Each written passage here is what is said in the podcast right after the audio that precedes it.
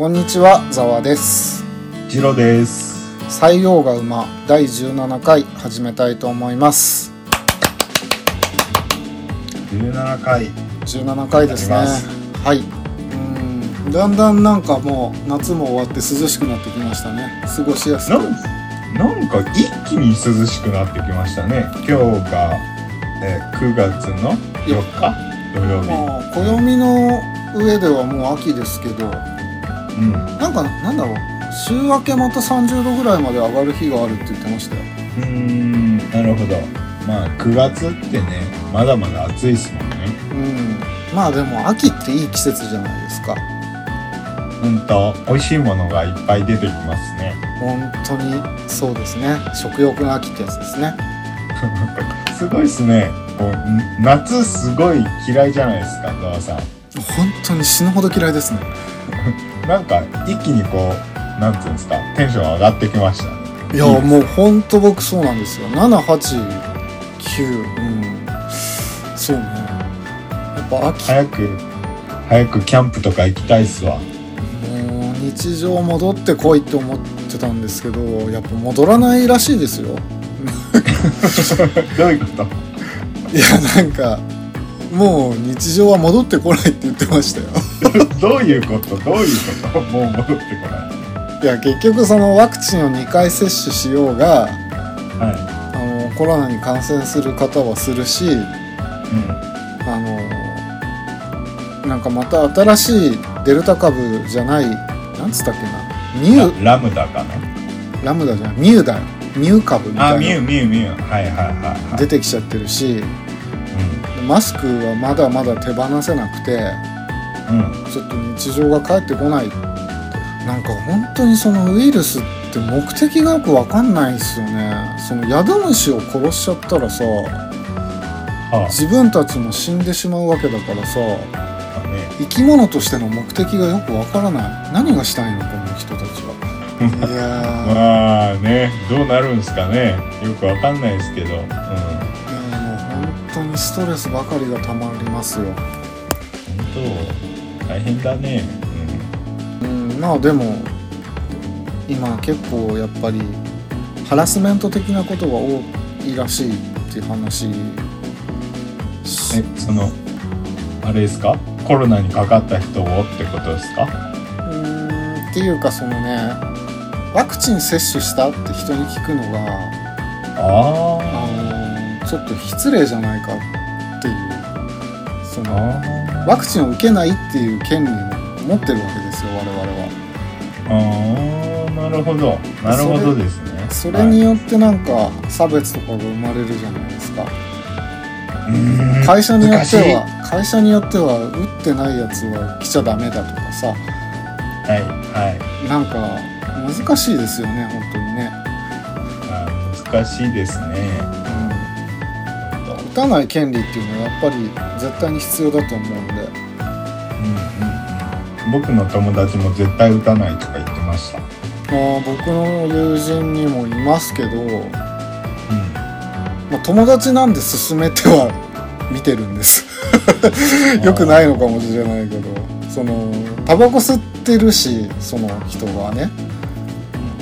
あの本当に苦しいよっていう話はしたんですけど、まあ、本人が打たないっていうのは仕方ないですよね。なるほど。そうですね、うん、難しいね、どうするんですかね本当に。あの保証もいつまでも続けるわけにもいかないだろうし。うん、そうですね。で保証を受けたいところって飲食店ばっかりではないだろうし。うん。あのどうしてくんだろうなって本当に思っちゃうんですよね。不思議。うん。不思議？あ あんまりこの話したくないんですねジローさんはね。乗り気じゃないっていうか。いや違うんです。違うんです。あのー、いやわかんないもん。どうしていいのかいやわかんないですよみんな。みんなわかんないし正解なんてないと思うんですけど。あのうん。まあ別にはい。だから僕あんまあんまりまあもちろんコロナには気をつけるようにはしてますけどその消毒はちゃんとしたりマスクもしてますしあんま密集したところには行かないようにとかしてますけどなんだろうなそれ以外の部分ではもうあんまり考えないようにしてます。ああまあね。そう。なんかあの面白い映画でも見て、あ映画といえばちょっと一個見たいのがあるんですよ。うん、なんすかなんすか？あのシャラマン監督の新作が始まったんですよ。えー、シャロマンさんって誰ですか？そっかすいません。僕ほんとねわかんないんですそういう映画監督とか。覚えらんないです。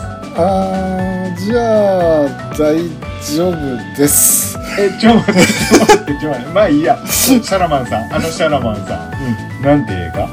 えー、っとですね。今回新しくやる映画が「オールド」っていう。オールド？はい。どどういう映画ですか？そのビーチでは一生が一日で終わるっていうサブタイトルがついてるんですけど。なんか聞いたことある。多分今 CM かなんかも面白そうですねやってるんじゃないかな。まあ、シャラマン監督っていうのはうんはい。えーとまあ、インド系アメリカ人の映画監督なんですけど。うはい。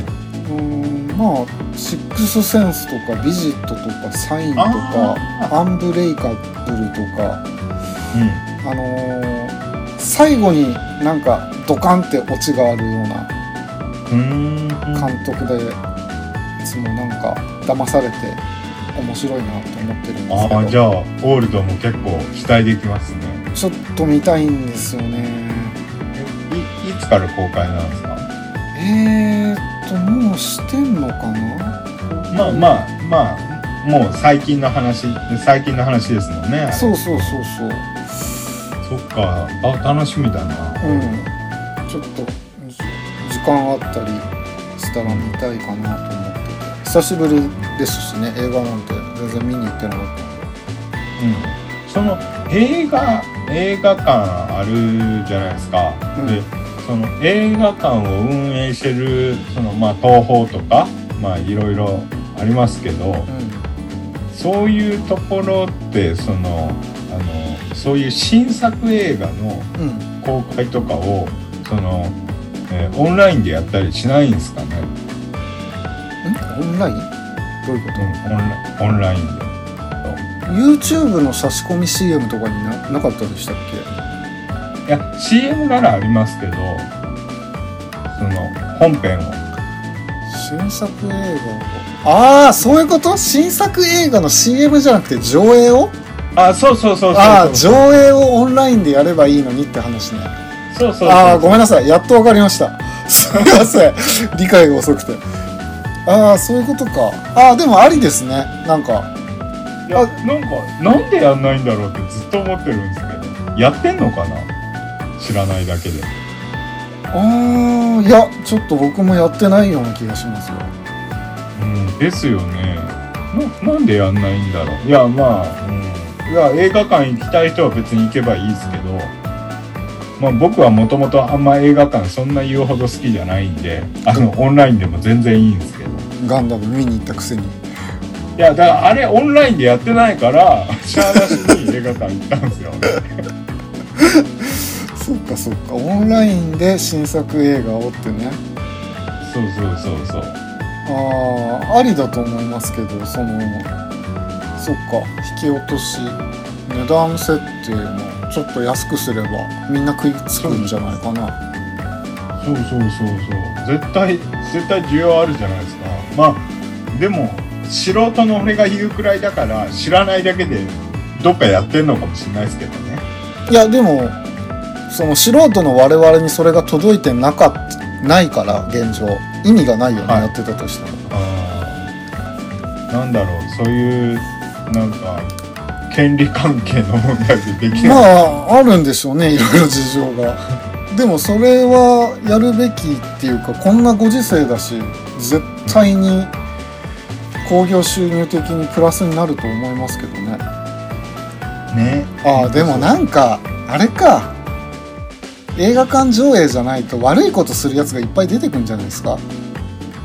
あーなんかコピーしてすぐネットで見れるようにしちゃったりとか、なんか今の世の中容易にできそうじゃないですか、まあ確かに確かに。おっしゃる通りで、うん、だからそういうその 結局悪いやつがいるとうん。ぜ不不自由な世の中になっていくんですよ、まあ、難しいな。うん。でもネットフリックスとかはオリジナルのあの作品とかネットフリックスで見れたりするじゃないですか新作を。はいはいはいはい。あれはじゃあどうなんですかね。あれはだから結局サブスクでやってるからうんうんうん。そんなことをされたところで別にうん。痛手はそんなに？みいたいなやそういうリスリスクも踏まえての値段設定だったりやり方だったりするんでしょ当然。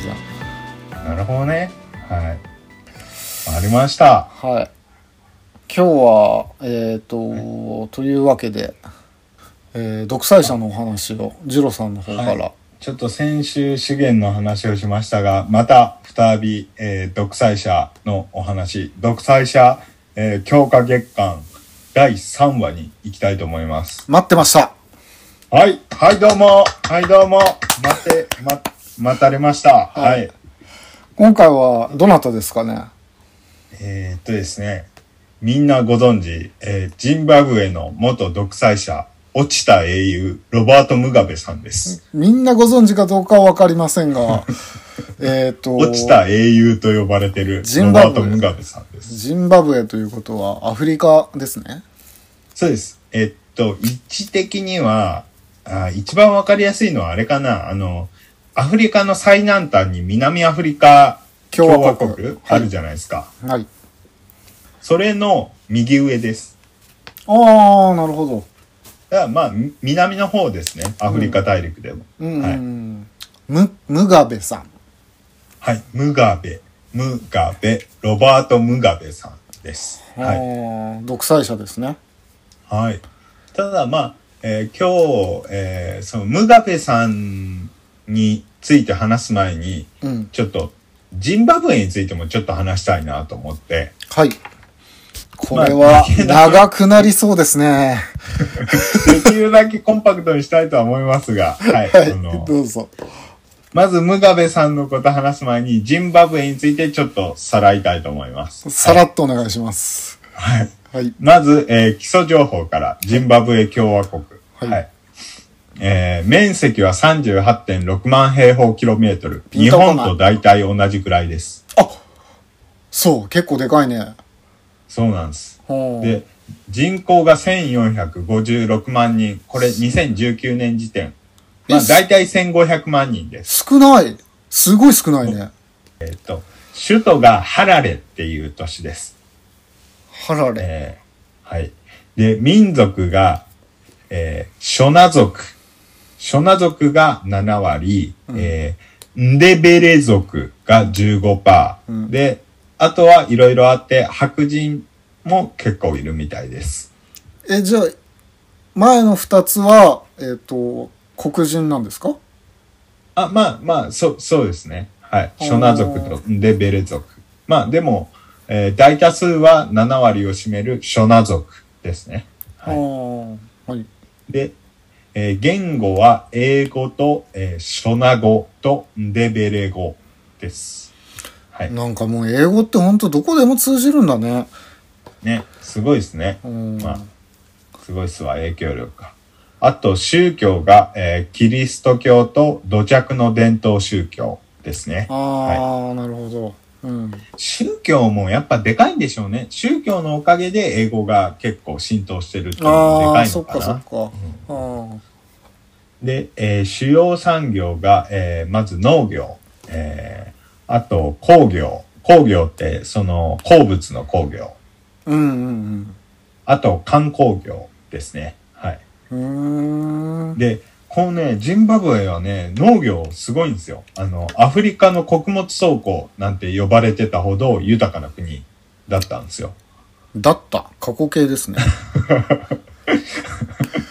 ちょっと、ちょっとまあ、あの、最、直近はちょっとよくわかんないですけど、まあ、あの、いろいろありまして。はい。なるほどね えっと、タバ、タバコと綿花なんかが有名らしいです、農業。はあ、はあ、はあ、はで、あと工業、えー鉱物は、まあいろいろありますわ。プラチナ、クローム、ニッケル、金、ダイヤなんかがあるみたいです。はあ。い。ああ、いいですな。はい。で、えー次、観光業。えーうんこのね、観光結構ね、見応えのある遺跡とか結構あるみたいなんですよね。野生動物を見るツアーとかじゃなくて、ん？なんて？アフリカだからさ、野生動物を見るツアーとかなイメージなんだけど。あーっていうよりかは遺跡が結構あるみたいです。ああ、そうなんだ。あと、えっ、と、世界三大幕府の一つ、ビクトリアの滝っていうのがあります。ビクトリア湖の近くですかね。うーん。まあ、観光、観光情報をちょっとネットで見ると結構いい感じ、いい感じって言い方もあれですけど、あの、楽しそうでしたよ。あ、そうなんですね。そうそう。で、経済成長率。これ面白いですよ。えーっとね、2019年。うん2019年はマイナス8.1%。マイナスってどんどんどんどん下がってるってことだよね。そうそうそうそう。経済が下がっていくっていう。ああ。で、えーそうなんですよ。これね、あの、ちょっとね、かなり物価がね、あの、の変動がジンバブエってすごい大きくて、うん。さいあの、そのせいで、ちょっと今言ったの2019年の情報なんですけど、うんあの、本当刻一刻と変わってきてるんですよ。経済成長もそうだし、物価の上昇率とかもそうだし。ああ、はあ、はあ。で、えーっと、2019年時点で物価上昇率が255%。ああ、はい。255。だから、あ のすごいっすよね。価上昇率。2.5倍とか。100万円のものでも、100万円の車が、えっ、と、2.5倍になるってこと？250万円。そうそうそうそう。100万円の車が250万円になっちゃうってことでしょ？そう。めちゃくちゃ高くなっちゃう。2台買えるってことだもんね。そうそうそう。物価上昇率か。はあ、うん、半半端ねえんですよ。で、あの、ごめんなさい。それは後で詳しく話すとして、うんえっ、と、国名のジンバブエ。ジンバブエは、ショナ語で石の家を意味するらしいです。へえ、知らなかった。いや、まあ、あの、知ってる人の方が 少ないと思います。俺も知らなかったし。ジンバブエ、えー石の家。はとですね。まあ、総括すると、えーまあ、雄大な自然に恵まれて、野生の動物たちや世代三大幕府の一つであるビクトリアの滝、あと世界文化遺産のグレートジンバブエ遺跡など観光資源がたくさんある国らしいです。もういじゃあ豊かな国じゃない？外、この、あの、そう、しそういう意味で観光資源とか資源はいっぱいあるんですよ。あるんですよ。うん。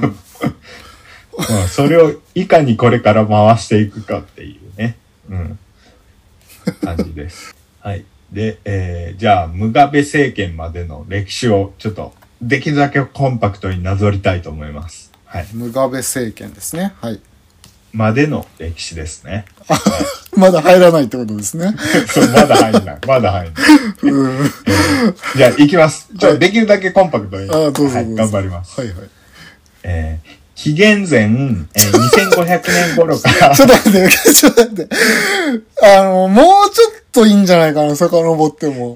いや、お願い、お願い、お願い。紀元前まで行っちゃうんですか。はい いいや、いいや、突っ込まない方が早く、早いですよね。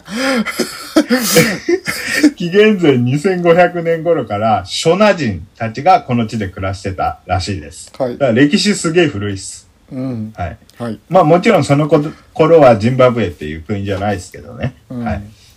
で、えー、紀元後、えー、575年頃、えーじ今のジンバブエの南部の方で、えーマブングブエ国っていうちっちゃい国ができて、うん。で、その国は、あの、金が取れて、えー金の中継貿易で当時かなり繁栄してたらしいです。ジンバブエの南部の方。うんはいで、えー12、ただ12世紀頃になると、えーその、えー近くの川が、えー干ばつに見舞われて、えーまあ、要は、その川が干上がっちゃうわけですよね。えーそうすると、まあ昔は船でこうや、あの、なんて言うんですか？あの物運んでたから、うん。えーその交易ルートが変わってしまって、急速にこう衰退していきましたと。はい。干ばつのせいか。うん、なるほどね。そうそうそう。うん。で、ここ、ここがまず世界遺産になってます。はい。ああ、そういうことだ。うん。マブングブエ国の跡地で、マブングブエの丘っていう世界遺産になってます。はい。で、その後、えーさっきのマブングブエ国は575年頃からで、うんえー次、北部の方で、えー650年頃から、えー石造りの家ができ始めたんですね。石造り。うん、なるほど。これがさっきも言った世界遺産認定されてるグレートジンバブああ、そうなんですね。エ。このね、あの、ごめんなさい、これ僕だけかもしれないですけど、このグレートジンバブエって名前すごく良くないですか？確かジンバブエっていうのが石でできた家って意味なんですよね。あ、そうそう。で、このグレートジンバブエは、そのショナ語っていうか現地の言葉で石造りの王宮って意味らしいです。あ、グレートな家だからね。そう。すげえ、なんていうんですか、グレートをつけただけというか、なんかすごいキャッチーでわかりやすいなと思って。でも石造りってことは何らかの建築技術みたいなものが、あ、そうそうそうそう。発達したってことですよねだからすごい文明があったみたいなんですね。うん、うん、うん、そうで、さっき言ったマブングブエ国の衰退によって、南部のマブングブエ国の衰退によって、えーその北部の方が、えー新しい交易ルート上にあったらしくて、えーものすごい勢いでその辺発展していくんですよ。そのグレートジンバブエ。うん。うん、うん。で、えー、と、同時代のヨーロッパ主要都市と比べて引けを取らないほどの規模を誇ってたらしいです。へえ、すごいんだね。そう、すごかったんです。うん、た、だ、あの、急激な発展と人口の急増から、えー燃料とか食料の確保ができなくなってしまって、えー15世紀には放棄さされ、忘れ去られた存在になっちゃったらしいです。はじめ南が盛り上がってて、で、干ばつで川が干上がって、今度は北の方が、えっ、と、盛り上がってきたけど、急激、あまあ、あの、あの、始まりの、えー時期は違うけど、途中まで並行、並行的にすあ両方とも同時に進んでたんですよ。ああ、なるほど。ただ南部の方は12世紀頃に干ばつがあって、まあ、それまで発展してた北部の方がさらにものすごい発展をしていったと。うん。で、ただ、あのーその燃料とか食料の確保が、えー人口増加、急激な発展で、えー確保できなくなって、15世紀頃には放棄さされたと。うん。はいはい。で、えーっとですね、えー1450年頃からは、えートルワ王国がジンバブエ高原の、えーある都市として、えー発展して、1683年まで繁栄。えーまあ、200年ぐらい、えートルワ王国が発展しましたと。うん。はい。で、ここはグレートジンバブエと同様に、まあ、石造りの建築技技術なんかが発展しましたと。うん。はいで、ここも、えー世界遺産になってます。はい。トルワ王国。こ、この、えートルワ王国の神っていう都市が、うんまあ、主要都市だったんですけど、うん。そこから取って神遺跡って呼ばれてます。うーん。のもうい今言っただけで3つも世界遺産があるっていうね。アフリカ、そうか。遺跡結構多いんだね。うん、まあ特にこのジンバブエはね、そういう観光遺産がいっぱいあるみたいです。で、えーこの時期はトルワ王国の他にも、まあちっちゃい国がいっぱい覇権争いしてたらしいです。うん。で、その中でも、えーロズウィ王国が19世紀中頃まで栄えます。ロズウィ王国。やっと19世紀に入りました。はい。えっ、と、19世紀頃まで栄えるって言っただけで、ちょっとまた、えー戻ります。あら。えっと、16世紀頃にポルトガルが入植してきたんですけど、あまあ、この植民地にしようとしてたんでしょうね。はいはいはいはい。ところが、ジンバブエってさっきも言いましたけど、うんあの、ちっちゃい国がその当時、あの、覇権争いしてたんですよね。いっぱい。うん小さい国々が。うん。それによって、その、ジンバブエって強力な軍事力を備えていたため、ポル、ポルトガルを撃退したんですね。おおよくやったよ。で、あの、何がすごいって、これで他の、えーはアフリカの国々とは違って、侵略を受けずに19世紀まで自力で領地を守っていったらしいんですよ。ああ、すごいね、ジンバブエ。そう、すごいんですよね。で、えーただ、まあ、えー19世紀になると、うん。えーこれは、まあ、国内でですね、えっ、と、ンデベレ族、南方の方からンデベレ族が侵入してロズウィ王国を滅ぼしましたと。ああ、そうなんだ。これ、これ今、そ、外の国入ってきてないです。ジンバブエ内だけの話です。もうずーっと内戦でしょ？そうそうそうそう。うん。で、このンデベレ族の、えーローベングラ。もう向こうの言葉わからね まあ、ンデベレ族の王様が。えーイギリスの、えー南アフリカ連邦の中のケープ植民地首相のセシル・ローズから、えー協定を結ぶと。セシル・ローズと。うんあの、このセシル・ローズさん知ってます？いや、よくわからないです。セシル・ローズさんもなかなかの、なかなかのことをした人ですよ、この人も。ほうほうほうほまう。セシル・ローズさんっていうのは南アフリカ共和国の方？うーん、なんですけど、まあ、もともとはイギリス、白人です。イギリスああ、の人です。だから、ああー、そういうことか。植民地にされてる国と、ジンバブエが、えっ、と、協定を結協んだんです。定を結んだってことね。はいはいはいはい。まあ、どういう協定かっつうと、その、セシル・ローズさんからは金銭とライフル。うんで、ジンバブエからは、えー鉱山の採掘権。なるほどね。でも、セシル・ローズさんはこの協定を守らずに、えー1889年にイギリス南アフリカ会社を設立と。守んないの？こいつ。うん、あの、結構、結構なことしてます。セシル・ローズさんは、そういう意味でもかなり有名です。ああ、そうなんだ。はい。えーっとですね。で、ンデベレ族は、まあ、もともとずっといたショナ族と、えー協力して、立ち上がって、反乱を起こすんですよ。どこに対して？あ、もちろん、そのセシル・ローズさん。ああ、そういうことね。うん。はい。まあ、でも、あの、やっぱもう、その頃って、多分、えー産業革命がイギリスとかの方で起こってて、うん。それで、多分相当強くなってたんですよね。うん。そのヨーロッパ諸国とか。だから昔みたいに撃退することができずに撃沈しちゃうんですよ。ああ、負けちゃうんだ。そうそうそうそう。まあ、だから多分、あれじゃないですか、産業革命起こってから、すごいやっぱヨーロッパは以前にも増して力を持つようになっていくんじゃないですかね。ああ、そういうことか。はい。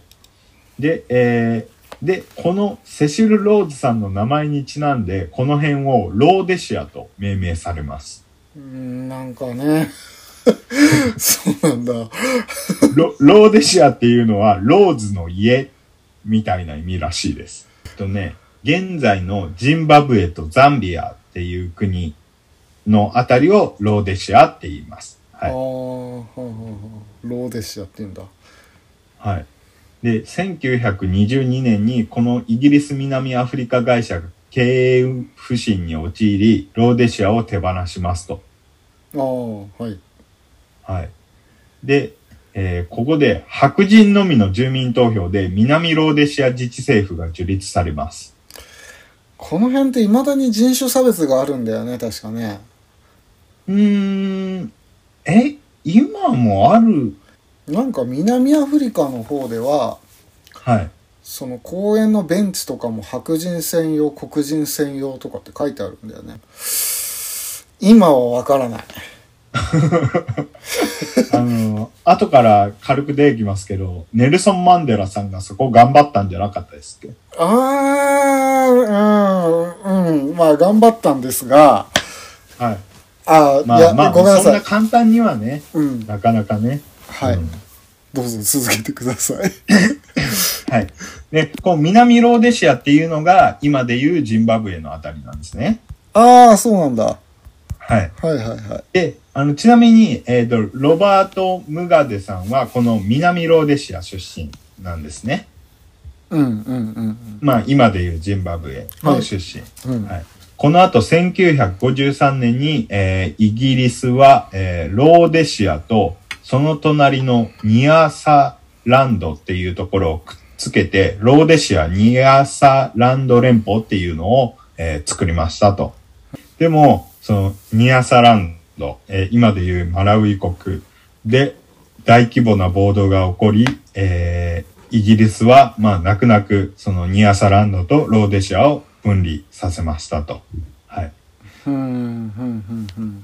で、1965年に、えー南ローデシア植民地政府首相イアン・スミスさんっていうのが、えーいまして、このイアン・スミスさんが差別主義者で、えーまあ、白人至上主義な人なんですよ。うん。で、この、あの、ただ、白人修行主義なんですけど、まあ、あの、別にそのヨーロッパ諸国と仲良し小良しっていうわけじゃなくて、その、自分たちのこの南ローデシアを、あの盛り上げていきたいっていう人なので、えーイギリスからは、宗主国であるイギリスから派遣されてた総督を追い出して、一方的に白人中心のローデシア共和国の独立を宣言します。はいはいはいはい。で、今結局整理すると、その、ローデシアが、えっ、と、はいどうなったっつったっけ？ローデシアが、えっ、と、南ローデシア、南ローデシアが、えっ、と、なんか出てきたじゃん。人が。そう。イアン・スミスさんっていう人が出てきて、うんで、このイアン・スミスさんって人が、あのーローデシア共和国っていう国として、今まで植民地だったけど、きょえーローデシア共和国として独立を宣言するんです。ああ、なるほど。うん。イアン・スミスさんがね。はい、はいそうです。で、えーイギリスは、うんえーもう、当時のイギリスは、うんもう、その時期って、アフリカ諸国がどんどん独立していってるんですよ。ああ、植民地だったけど、はいどんどん独立されてるってことね。うん。そう。なので、イギリスはもう、あのー植民地時代はそろそろ終わりだよねって思ってて、うん。で、えー黒人の参政権を保障する形で、えーまあ、黒人主体っていう形で、ローデシアを独立さそうって思ってたんだけど、うん。だけど、さっきのイアン・スミスさんが白人中心のローデシア共和国の独立を宣言しちゃうんです。なんなんだよ、こいつ。だから、その、イアン・スミスさんとイギリスもバトってるわけですよ。うん。で、えースミスさんは黒人の政治性あー政治活動家を逮捕、投獄、えーそんな差別された黒人をソ連、中国が支援していきます。ああ、はいはいはいはい。はい。で、でです。えーこの反政府組織、まあ、政府っていうのがローデシア共和国、イアン・スミスさんの。その政府に、えー反政府組織として現れたのが、えー二つあるんですけど、うん。えーちょっと長いんで、略称で言うと、うん。えー ZAPU と ZANU っていうのが出てくるんです。わかりづれ。もう似てるし、どっちも。Z でザップとザ、ザヌにしましょう。ザプとザヌ。はい。っていう反政府組織ができたわけね。二つの。そうそうそうこのザヌにヌガベさんが参加してくる。で、えーっと、なんやかんやここで、えー、あるんですよ。もう、あの、巻いていきますけど、えー なんやかんやあるんすけど、えー、結局ですね、えー、もうこれでイアン・スミスさんが、はい。あの、ちょっと、あの、そろそろ無理だと、さすがに。あの、いろんな国が、その反政府組織を支援してくるし、ああ。で、えー国際的にも非難されてるし、うん無理だってことで、うん。えーっと、なんやかんやで1979年、ああ。よかったよ。ローデシアは権限を、えー、全てイギリスに譲渡します。ああ、はいはいはいはい。で、まあ、イギリスはさっき言ってましたけど、あの、もう黒人に参政権を保障する形で、あの、独立さそうと思ってたわけですよ。うんうんうんうんだこれで、1980年に総選挙が行われて、ムガベさんが当選して、えージンバブエ共和国として初代首相になります。そっからでよかったんじゃないか、これ。いや、いや、このね、歴史、面白くない？もうトルワ王国とか懐かしいよ。まあ、これがジンバブエの歴史ですよ。だからジンバブエの1980年にムガベさんが選挙で、えー大統領になったのね。そうです、そうです。うん、なるほど。で、ムガベさんっていうのはもともと反政府組織だったわけね。そうです、そうです。そういうことだよね。はいうん。はい。じゃあ、えームガベさんの政権になっ、えームガベさんのプロフィール、簡単なプロフィールと、ムガベ政権になってからの独裁体制を、えー言ってきます。うんうんうん。まあ、軍人だよね。要するに。いや、うん、まあ、軍人、まあ、途中から軍人みたいになってますけど、うんえっとね、このロバート・ムガベ、ムガベさんは、えー1924年生まれで、えーこの間、2019年に亡くなってます。ほうほう。去年何歳ですか？えっとね、93歳くらい。すげえ、大往生じゃないですか。すごいですよ。この人、あの、世界最高齢の、えー、なんかその大統領かなんかやったらしくて、あの、確か安倍さんが、えっと、アフリカの長老とかなんか言ってたような。あ、そうなんだ。そう。で、えーさっきも言いましたけど、えー南ローデシアに1924年に、えー生まれますと、うんえー農村に生まれましたと。はいで、多分おそらく裕福な家庭だったんじゃないかな、おそらく。うん。で、えーロえームガベさんは諸ナ族で、えーカトリック教徒として、えー育てられます。はい。はい。で、えーっと、カトリック教徒として育てられたんで、えーイエズス会なんかの学校で教育を受けるんですね。うん。で、えー17歳で教員資格を取得。教員資格？はあ、そうなんだ。で、その後、ネルソン・マンデラさんが通ったのと同じ南アフリカのキリスト教大学で英語と歴史学を学びましたと。うん。はい。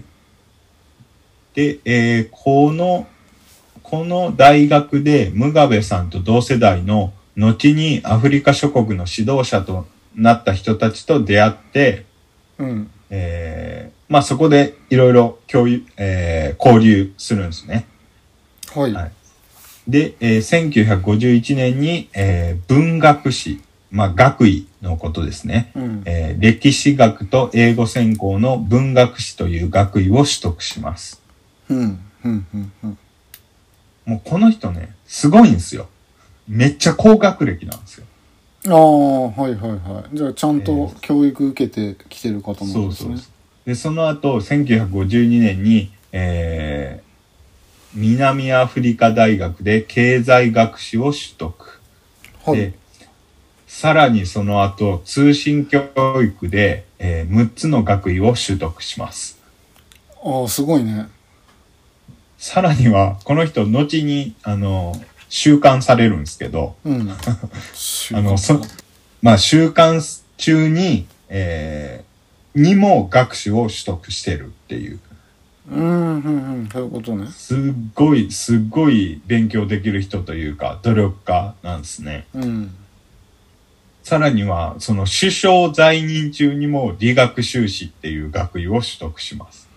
うんなんか学位ばっかり取ってるな あアフリカで最も教育水準の高い指導者と言われています。あーそうなんだまあ、それ、まあ、後の話なんですけど、うんで、1958年に、えーガーナで学校の先生してたんですよ。それは何歳ぐらいの時だ？1900 58年やから、えー34かな？あー34歳ぐらい。で、ここで最初に最初の奥さんと出会いますと。はい。えーで、1960年に南ローデシア故郷に帰国して、えーマルクス主義っていうのに傾倒するようになって、あーえ当時のイアン・スミス白人政権に禁止されてた、えー国民民主党っていうのに参加し始める。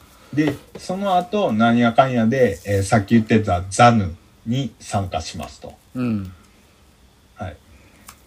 で、えーその後、えー逮捕、拘留されます。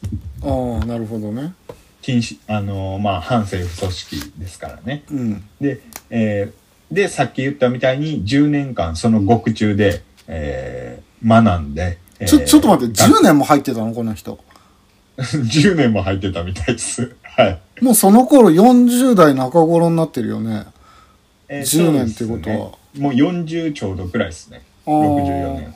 はい。で、えーその後、74年に、えーモモザンビーク、隣のモザンビークっていう国に、えー出国して、うんえー中国の軍事支援を受けたりするんですね。で、ここで毛沢東思想とかの影響を受けていくわけです。なるほどああそういうことですか あで、ここでまた新しくザンラっていう、うんあのーまあ、えーもっと武武力組織を結成して、そのザンラのトップになります。あほうほうほうほまあ、ザンラって言っていいんかな ?Z-A-N-L-A。もうザンラって言います。ザンラ。はい。うはいで、えーこの関係から、後の時代もジンバブエ最大の武器供給国は中国だったらしいです。ああなるほどねはい。で、えーこ、そっから、えーなんやかんやあって、えーさっき言った1980年2月の選挙で、えージンバブエ共和国として独立して、えーまあ、圧倒的支持を受けて、えー初代首相になりますと。で初代首相になったのがいくつぐらいの時ですかね？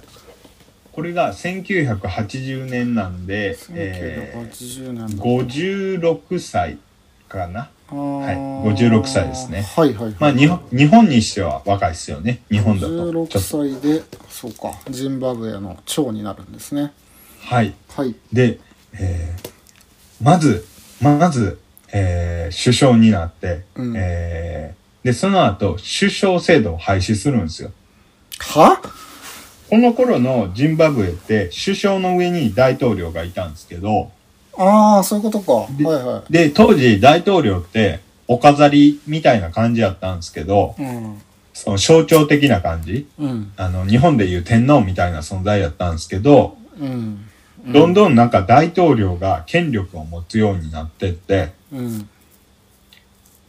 で、それで首相を廃止して、自分が大統領に就任するんですよ。ああ権力が欲しかったのかな。うん。かもしれないですね。はい。大統領のえー、さあ、こっからす、こっからジンバブエさん、すごいですよ。すごいです。言 い方よ全然こっからでいいよ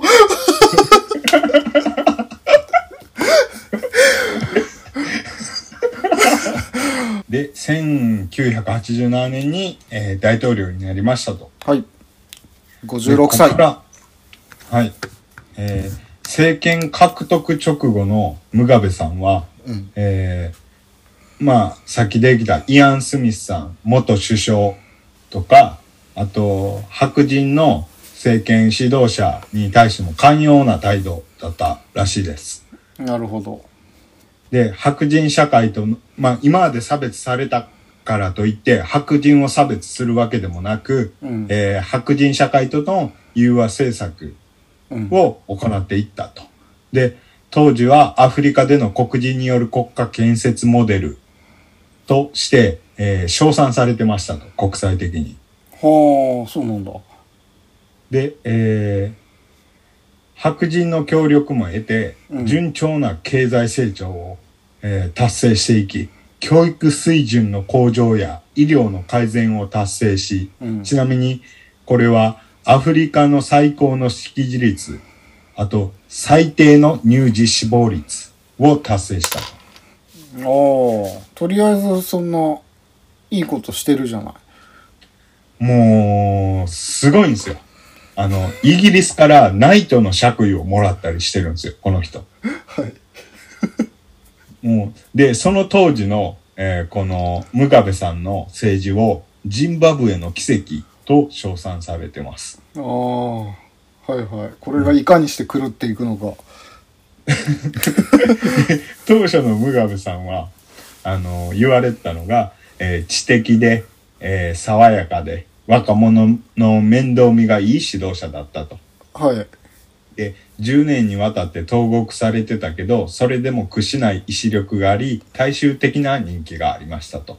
まあ選挙で選ばれてるからねはい。はいで、独立記念式典でのムガベさんの演説は感動的で格調が高いと言われたみたいです。絶で絶賛してますねちょっとね、この、えースピーチがね、演説がねうん、感動的、あの、かなりいいこと言ってたんで、ちょっとさらっと言いたいと思います。はいお願いしますいやいやいやいやいや大丈夫ですはいどうぞ。若者もうん、年老いた人も、男性も、女性も、黒人も、白人も、ん。生きていてもそうでなくてもうん、すべ、ての人がジンバブエ人に、あすべての人がジンバブエ人になる。で、過去の過ちを許し、忘れなければならない。えー白人が昨日までわか、私たちを抑圧していたからといって、今権力を持った黒人が白人を抑圧しなければならないという考えは決して正当化できないっうんて言ってたみたいです。振りが効いてますね そんなつもりはないんやけど。で、はいはいこっから英雄の打点が始まります。はいはい。1990年代に入ると、70歳を過ぎたムガベさんうんが、えー、なかなかの暴れっぷりを発揮していきます。おおえーご乱心ですねまず、あの、独立するときに、えー行った協定のランカスターハウス協定っていうのを破棄します。うんうんうんまあ、これどういう協定かっていうと、まあ、いろいろあるんですけど、白人の優先議席枠っていうのがあったらしくて、まあ、選挙とかするとき、はいはいするときに、白人の、白人が、えーまあ、少しですけど、優先されてる議席数があったんですよ。うんうんうんうんうんうんうん。まあ、ただこれ、あの、いや、そんなんゼロにすればよかったやんって言うかもしれないですけど、うん。白人の人はやっぱ技術とかいろいろ持ってるから、やっぱある程度白人のそういう、あの、教えもこう、えー使っていかないと、やっぱ、あの、なかなか経済成長をスムーズに、えー成長させていくのは、やっぱ難しかったんですかね。なるほどね、はい。はい、はい。ただ、それを破棄しますと。うん。で、えーっと、野党第一党の、えーザップっていう党があったんですけど、それを非合法化、一党独裁の基盤固めをしますと。おや？おかしくなってきたね。70にしてご乱心ですね。で、えーっとですね、えー当時の法律では、えーっと、白人の土地所有者から適正価格で土地を国が買って、で、それを人々に分配するっていう、あの決まりがあったんですよね。うんうんえーで、人々に分配してたと思いきや、うんえー身内や政府高官なんかに分配してたらしいです。うそう。で、これ、あの、アメリカとかイギリスの融資もあって、その白人の土地所有者から、あの、土地を買ってたんですけど、もう完全に私物私物化というか、しちゃってそうるわけね。そうそうそう、んしてたから、アメリカとかイギリスが、うんあの、融資をこう、厳しくしていくんですよ。うん、そりゃそうだよ。そしたら、あの、ムガベさんちょっと切れるんですね。なんで、えっとですね、かつて黒人が代々耕してきた土地を白人に奪われた時、何の保証もなかったと。で、今我々が白人の土地を没収して、元の持ち主である黒人に返しても、えー我々ジンバブエ政府が保証をすべき問題では決してないと。えーもし没収された白人が保証を求めるなら、それはジンバブエ政府ではなく、相手はイギリス政府だ。だから文句言うんやったらイギリス政府に言えっていうことですね。ああ、はあ、はあ、はあ。そ、そう、まあでもね。えーまあ、あの、はい、そんな感じのことを言うんですけど、うん。で、えーアメリカとイギリスはもう激怒しまして、うん。えー資本を引き上げるんですね。怒らしちゃったね。そう。そうすると経済がめちゃくちゃになっていきまして、はい。えー失業率がこの時点でなで70%超えをしていきます。残りの30%も働きたくねえだろうな、これ。これ70%、えーっと、90年代の話です。うん、うん、うん、で、あと、えーっとね、コンゴ共民主共和国、近くのコンゴ民主共和国との、えー泥沼の内戦に介入していきます。ありゃー。経済、経済めちゃくちゃやのに。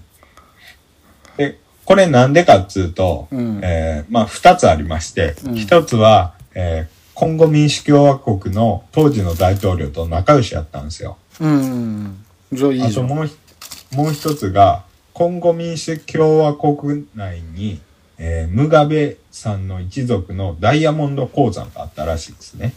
はいはいはいはい。それを守るためやったんですよ。ああ。ん？で、で、あわよくば、そのコンゴ民主共和国の地下資源も、えーいただけたらな、みたいえ、仲良かったんでしょ？ムガベさんと、今後は。な。はい、はい。なのに戦争仕掛けんの？あ、え？違います、違います。い意味がわんかんない。ごめん。コンゴ民主共和国内が内戦を行ってたんですよ。あそうか、今後、そうか、そういうことね。はいはい、そういうことか。そうそうそれ、をお手、政府が、政府側の、えー勢力にお手伝いしますせ、みたいな感じで入ってったんですよ。そういうことか。で、それが、なんでお手伝いしようと思ったかっていうと、その自分の鉱山もあるし、今後のえ？大統領とも仲がいいし、であわよくば地下資源もかすめ取れたらなーみたいな感じなわけね。ああ、いや、ごめん。ようやくわかった。はいはいはい。でも、でも、あのーまあ、そんな内戦に介入していくから、うん。えー経済が、うん。あの、もちろん悪化していくし、うんさらには医療、教育も悪化していくんですね。だからもう私利私欲がすごいんだね。うん。マジで、あの、本当になんでこんなに変わってしまったのか、マジでわからないんですよ、これ。いろんなもん調べても。ああは前は、うん。い。で、えー90年代後半になると、ほとんどの白人が逃げ出して、うんえー人口比が1%ほどになりましたと。白人の人口が全体の1%ね。はい。はいはい。ただね、この1%が国土の70%ほどを所有してたらしい。そうなんだ。そうそう。だから多分、あの、黒人の人たちは小作人みたいな感じだったんじゃないですかね。ああ、はいはいはいはい。で、まあ、言うならば、ここが、こっからがもう真骨頂と言いますか。2000年代。はいはい。2000年代に入ると、えー、白人に対する不寛容な政策に転じた。あ、白人にガンガン当たるようになってったんです。で、おそらくこれは、その、えーさっき言った内戦への介入とかでうん、経済が、あの、下がってってたから、うんそれによって国民から批判されるのを、うんそらすために、白人に当たってったんじゃないかって言われてます。るほどね。ヘイトをね、そうそうそうそう はいはいはいそうそう。自分に集まんないようにしたのね。そうで白人の所有する土地を強制収容する法律を成立させて、うん白人から土地資産を無理やり没収し、うん国外へ追放していきますと。強引。ただこれねあの黒人だけで回ればいいですけど、うんただやっぱ白人の人たちはさっきも言いましたけど技術があるんですよ。うん。うん。うんで、黒人の人たちはあんま技術がないんですよ。うん。そうだからその白人が出ていくことによって技術が失,、えー、失われ、うん、えー、各産業の生産性がガタ落ちしていくんですね。ああだから農業だったりその工業だったりってことがね。そうそうそうそうそうそうそう、う、今までは、まあ、その白人の技術もあって農業や工業のバランスの取れた経経済やったんですよ、うん、でえー白人大規模農家による効率的な農業が行われてて、うーん、えーそうか。あと、外貨収入の半数を農産物の輸出で得ていて、うんうんうんまあ農業国としてすごい国やったんです。最初言いましたけど、アフリカの穀物庫で呼ばれてました。そうか。だけど、白人を迫害しちゃったから、誰ももそうう手伝ってくれなくなっちゃって、そう。その、あるんだけど活かせない、活かす技術がないってことだよね。そうそうそうそうそううんそういうことで。はいはい。うん、えー、これでですね、2002年に、えー経済成長率がマイナス12%になります。もうなんかね、ぜ絶望しかないよな。で、イギリス連邦から、あ、イギリス連邦に入ってたんですけど、うん。えーイギリス連邦を、あ、2002年じゃな、あ、2003年にイギリス連邦を離脱します。でもこうなってくると、はい。いくらなんでも国民からのあれがあるんじゃないの？非難が。あ、もちろん、もちろんあったと思いますけど、この力のある人たちには、さっき言った通り、こう土地を与えたりしてたんじゃないですかね。ああ、そうかそうか。はあい。で、これでイギリス、だいぶおこになってきまして、あ。はい。えーっと、イギリスを筆頭に欧米諸国が経済制裁に乗り出して、うん。で、ただでさえその時点でやばいんですよ、ジンバブエ。はいはい。ただでさえやばいのに、えー経済制裁食らって、とんでもないインフレ。そう、俗に言うハイパーインフレーションになります。えっと、その具体的な経済制裁って何をしたの？うーん、具体的な経済制裁って、だから、まあ、あの、支援しなかったりとか、その、えー交易制限かけたりとかじゃないですかね。輸出輸入ってことだよ。あ、そうそうそうそうそうそう。だから、あの、ジンバブエ内で作れないものを他国から輸入したりするじゃないですか。うんうん、当然ね。でも、それがなくなっていくわけですよ、国内に。ああ、もうなんか鎖国してくんだね、これ。まあ、鎖国していくというか、周りが制裁す、あの、自主的に鎖国してたわけじゃないというか。周りが交易してくれなくなったというか、うん、そうか。そう。で、これでもう物がなくなって、そのも、物の価値がすげえ上がって、お金の価値がめっちゃ下がっていくんですよ。ああ、何も入ってこなくなっちゃったからね。そうそうそうそうう。ん。で、インフレ率が、うん。えー、16万5%、あ、5000%ちょ、になりますと。16万？16万。ちょっと想像できないんだけど、ごめん。えっ、と、例えば、はい日本の1万円がはい。どうなるんだ、これ？だから10その、今日、今日、えー、例えば、100円やったものが、うん、100円のお菓子が、うん、えー、翌年には、うん。えーっと、1650万円になってるっていうことですね。翌年には。ああ、変な話、家が建つぐらいになってるな、これ。いや、マジで、うんすごいんですよ。で、失業率が80%、えー犯罪の増加、コレラ、エイズの蔓延、おおもうボロボロになってきます。何十億だよこれはい。でもこれだけじゃ終わりません。うんはい。2007年に、えー外資系企業に対しても、うんえー政府が、えー株式の過半数を強制的に政府に譲渡するという法律を成立させます。はあムガベ政権やるなで、これによって、えー外資系企業は国外へ逃亡してきますと。あーはあはあはあなんかはこれ、もう経済制裁を受けてなくても、経済制裁を受けてるくらいのひどさになってくるんですね。えこれだなんだろう？外交とかがめちゃくちゃ下手ってことなの？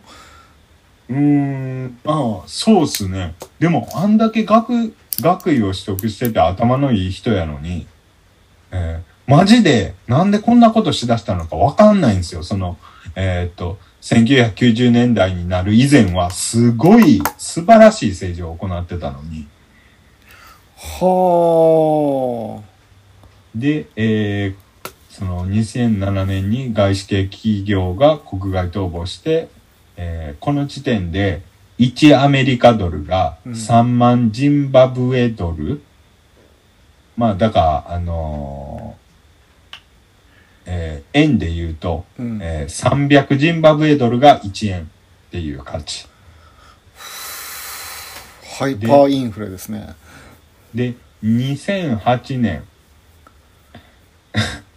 2008年のはい 6月には、はいインフレ率が220万パーセントになります。おーえっ、と、これすごいっす。えっと、1アメリカドルが2億5600万ジンバブエドル。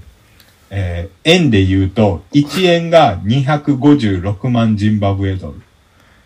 はあもうなんかわかんねえわそいやもうの数字がもっといくんですよ。もっといくんですよ。えっ、と、2008年さ、今言ったの6月の話で、はいはい2008年の11月になると、うんえー897外パーセントになります。外か外は、えー K の次。ちょ、えー奥、超、K、外の外。ってことはですよはい。僕がその時代にそこ行ってたら大金持ちも大金持ちですよね まあまあ、ただ、あの、その土地で買えるもんはあんまないですけどね。あまあそうですけどそうかで、で、翌年、2009年の1月には、ちょっとね、もうこれ、んえっ、と、日本語では、なんて言うのかわかんないですけど、えー 6.5×10 の108乗パーセントになります。何それ？もうさ 違うただの数字え？ただの数字じゃん お金と単位とかじゃないよ で、で、ここで、えっ、と、すごいお札ができます。えー、100兆ジンバブエドル札ができます。めっちゃくちゃなことしてんなすごいっすよね。100兆っすよ。でも、こ、これ、まあ、ほとんどもう価値のないもんなんですけど、まあ、なんか、結構ネネットとかで、その、ネタ的に買う人とかも、なんか、いるみたいですけど。ああそうかそうだろうねまあ、で、えー100兆ジンバブエドル札ができて、えー物価的には1アメリカドルが、えー3兆ジンバブエドル。えー、1、1円が30億くらいかな ?30 億ジンバブエドルくらいかな？ででもも、ジンバブエドルで買い物しに行くのにすっげえ、もうリアカーとかですっげえ、あの、お札積んでいかなきゃいけないんですよ。っていうかでももう買うものっていうか物自体がもうないわけでしょ？まあまあまあ、すだいぶ少なくなってると思います。はい。はあで、ここで、えーもう、もうジンバブエドルの、えーっと、信用がすごいなくなってるわけですよ。で、ここで外貨入れたくなっていますよね。そりゃそうだよで、ここで、えーアメリカドルと、その下の南アフリカ共和国で使われているランドっていう通貨でも決済が可能になります。ああもうそしたら何でも買えるんだろうね まあ、でも、まあ、ひどい、ひどい状態です。もう経済、医療、教育破滅状態で、人口の25%がエイズに感染している状態です。ええで、怖すぎムるなガベさん、ムガベさん、うんあの、こんな中なんですけど、自分の誕生日パーティーには1億2000万円使ったり、えー香港に5億8000万円の豪邸を建てたりしてました。はい。もうダメだ で、国民の不満が爆発したらしいんですけど、もちろん。当たり前じゃんもただ、反対勢力は住居を破壊したり、警察に抹殺させたりしてたらしいです。う おう独裁者っぽくなってきたじゃないの で、えーっと、その後、選挙で、こう、明らかにムガベさんが負けたっぽいなーっていう感じやったんやけど、うん。あのー政権手放したくないから、うん。長いこと、えー公表しなかったり、えーえーっと、で、公表しないのを批判されたら、うん。対立候補を弾圧したりしてて、で、えーとうとう、ナイ、あの、イギリスからもらったナイトの爵位を剥奪されます。ざまあねそりゃそうだ ちなみに、このナイトの爵位を剥奪されたのは、えールーマニアの独裁者、ニコラエ・チャウシェスク以来二人目ということです。はい。ニコこラのニコライさんも結構な独裁者ですよ。ああ聞いたことあるわなんか確か夫婦揃って結構やばいことやってたああ、あ、はあ、はあ、はあ、はあ。なんか前、前ね、世界仰天ニュースかなんかでやってたんだよ。だいぶ、だいぶっすよ。奥さんも、奥さんもなんか学歴詐称してたりしたんやったかな、ああ確か。ー、はいはいはいはいはい。まあ、で、えー、どんどん現代に近づいていきますけれども、えー、2009年に、えー、とですね、南部アフリカ開発共同体緊急首脳会議が開催され、うん。えー、そこでもう、ジンバブエやばいやんかと。うん、で、えーっと、その対立候補のツァンギライって人がいたんですけど、うんそのツァンギライさんを首相に任命しなさいよって勧告されるんですね。ああ、はいはいはい。で、もうムガベさん、この時点でおいくつですかね ?80、90くらいなんですけど、もうすでに。うん。えーで、ムガベさん、この勧告を受け入れます。あ、受け入れた。そう。で、包括的政府になります、ジンバブエが。包括的とは？まあ、あのー多分なんですけど、まあ、い与党、与野党がもう混ざって、うんみんなで政治するみたいな感じだと思います。うん、うん、うん、うん。とりあえず次の選挙まではね。はい。一応トップは、あの、ムガベさんやけど。うん。で、2013年に大統領選挙が行われますと。おさあ、どうなる、2013年だもんね。うん。えーえーと、ムガベさんが、うんえー、61%の票を獲得して勝利しましたと。やお、八百長だろ、それ。おい、いい加減にしろよ。まあ、わかんないです。不正があったかどうかはわかんないですけど、ムガベさんが勝つんです。いや、あったに決まってる。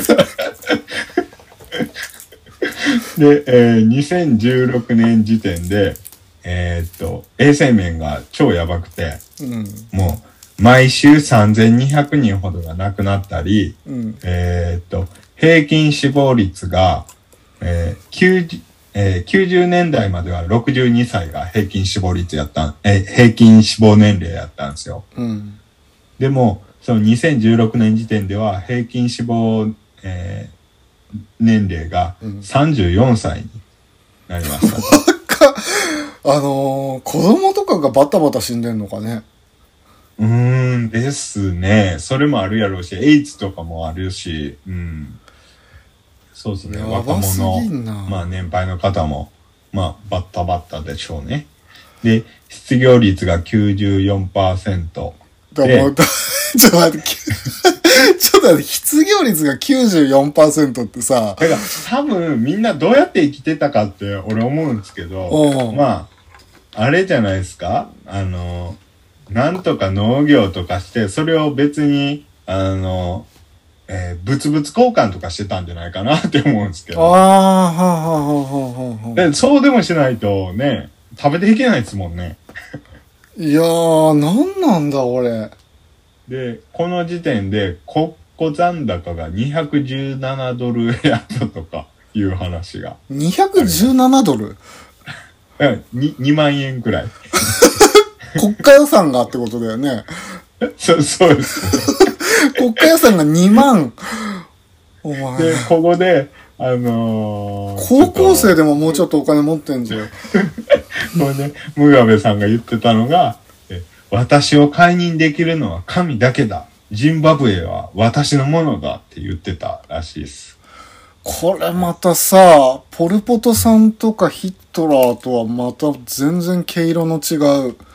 違いますね。なんか、え彼には思想とか正義とかがないのかな？ただただ贅沢したいとか。はい。そうですね。でえっと、さっき100兆ジンバブエドルが出たって言いましたけど、えー今度は500億兆ジンバブエドルもは発行したけど、うん。まあ、現在ではジンバブエドルは製造禁止になってますと。意味ないもん作っても。で、ワイ、あの、賄賂には、うんもうお金に価値がないから、牛とかの賄賂に使ってたりしたああ、そうかそうかそうか。そうだよね。はい。で、えっ、と、もう、もう、ええ年ですよ。えー、もう90、93とか4歳ぐらいですよ。うん。で、えっ、と、後継をめぐる争いが、奥さんと、あと、えっ、と、エマーソン・ムナン・ガグワ、ムナン・ガグワさんとの間で勃発して、えー、ムガベさんが、えーこのムナン・ガグワさんが、えー副大統領やったんですけど、うんえー解任し、しちゃって、ムガベさんが。うん。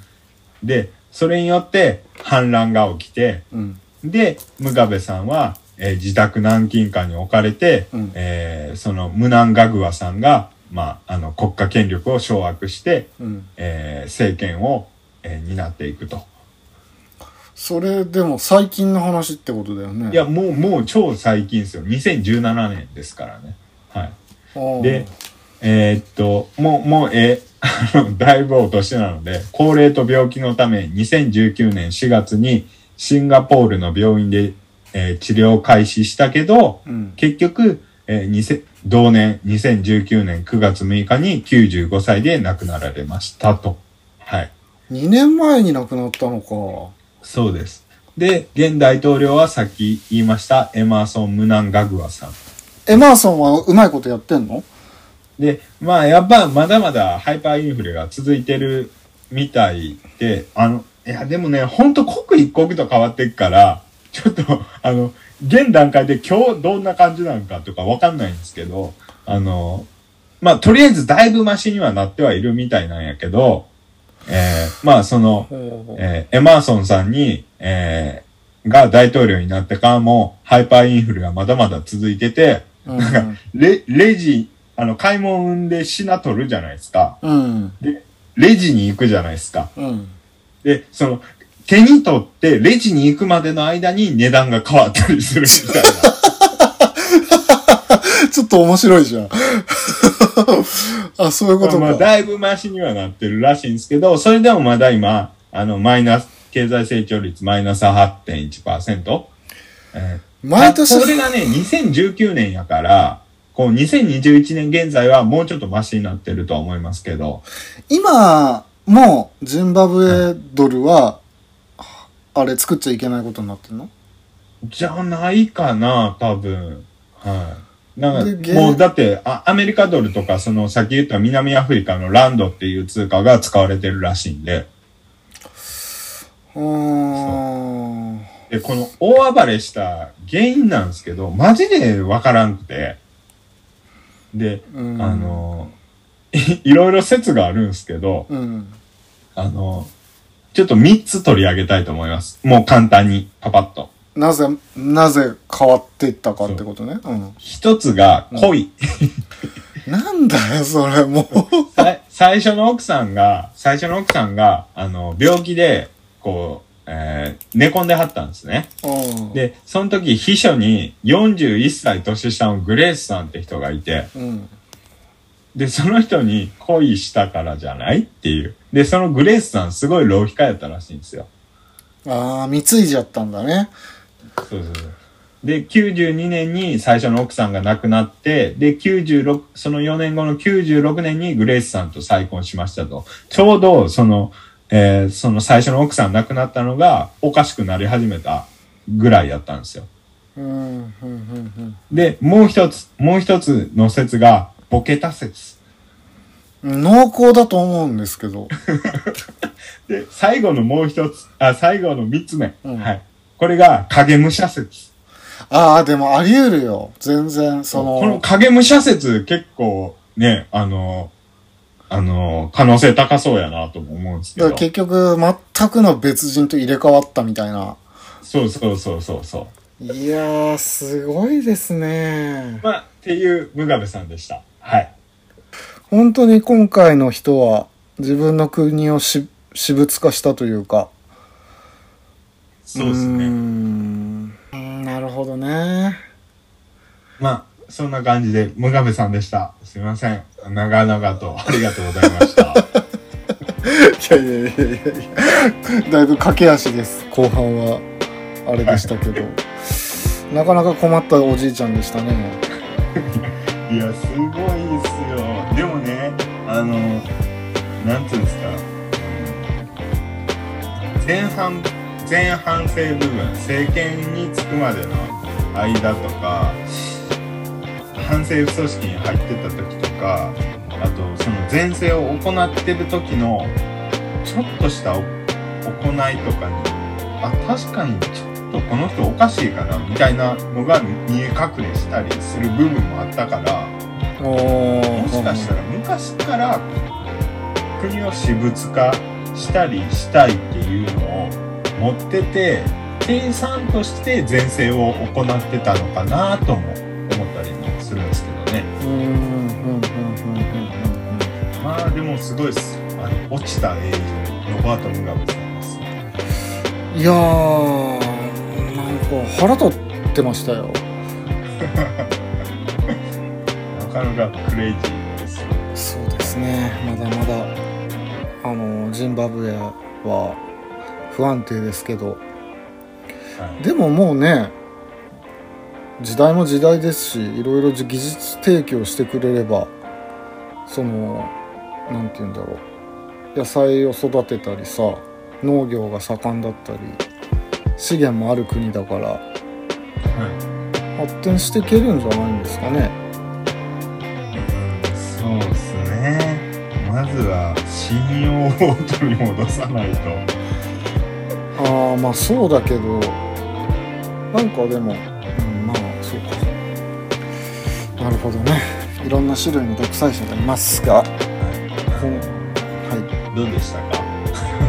もうめちゃくちゃでしたし止めるところがなかったんだよね。そうですね。だから結局反政府組織として活躍してたしうん